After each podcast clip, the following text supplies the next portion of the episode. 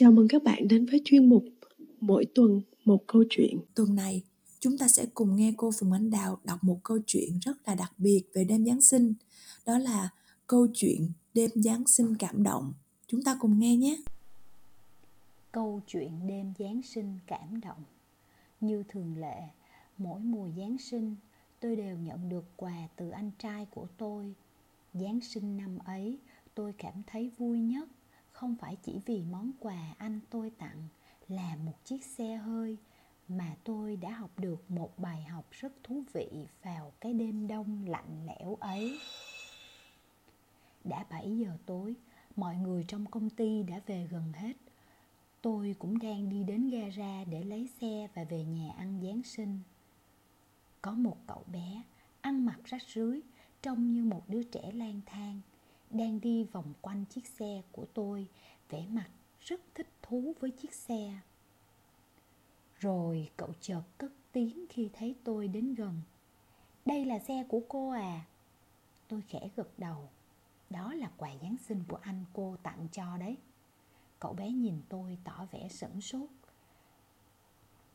Ý ý cô nói là anh trai cô tặng cho cô chiếc xe này mà không phải trả bất cứ gì hay sao? Đúng, không phải trả bất cứ gì cả. Ôi, cháu ước gì? Cậu bé vẫn ngập ngừng. Tất nhiên, tôi biết cậu bé muốn nói điều gì tiếp theo.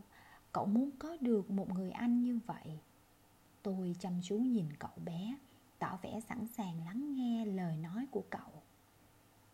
Thế nhưng cậu vẫn cúi gằm mặt xuống đất bàn chân di di mặt đất một cách vô ý thức.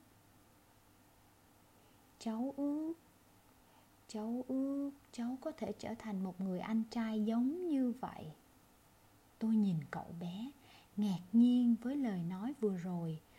Bỗng nhiên, tôi đề nghị cậu bé, cháu nghĩ sao nếu chúng ta đi một vòng quanh thành phố bằng chiếc xe này? Như sợ tôi đổi ý Cậu bé nhanh nhảu trả lời. Cháu thích lắm ạ. Sau chuyến đi Cậu bé hỏi tôi với ánh mắt sáng ngời đầy hy vọng. Cô ơi, cô có thể lái xe đến trước nhà cháu được không? Tôi cười và gật đầu.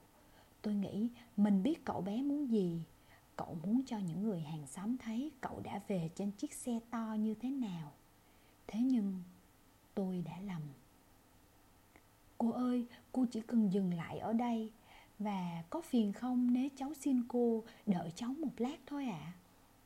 Nói rồi cậu bé chạy nhanh vào con hẻm sâu hun hút tối om Tưởng chừng như chẳng ai có thể sống trong ấy.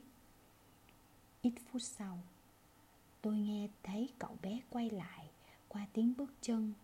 Nhưng hình như lần này cậu không chạy như lúc nãy Mà đi rất chậm và đi theo sau cậu là một cô bé nhỏ nhắn. Mà tôi nghĩ đó là em cậu, cô bé với đôi chân bị tật. Cậu bé đẩy chiếc xe lăn em cậu đang ngồi, một chiếc xe cũ kỹ, xuống những bậc tam cấp một cách rất cẩn thận và dừng lại cạnh chiếc xe của tôi.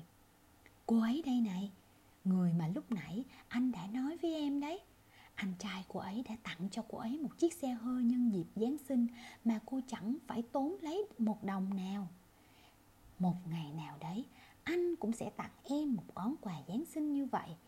Hãy nghĩ xem, em có thể tận mắt thấy những món quà, những cảnh vật ngoài đường phố trong đêm Giáng sinh và anh sẽ không phải cố gắng miêu tả nó cho em nghe nữa. tôi không thể cầm được nước mắt và tôi đã bước ra khỏi xe. Đặt cô bé đáng thương ấy lên xe. Ánh mắt cô bé nhìn tôi đầy vẻ cảm phục và thân thiện.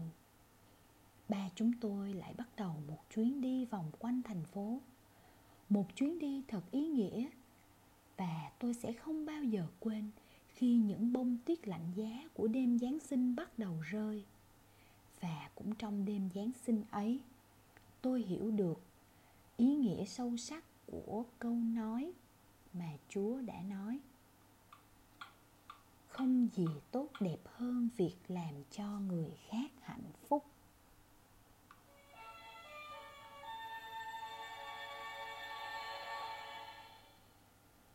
Câu chuyện của chúng ta đến đây là hết rồi. Hẹn gặp các bạn tuần sau nhé. Thảo Postcard và cô Phùng Anh Đào xin chúc các bạn và gia đình một mùa Giáng sinh thật an lành nhé.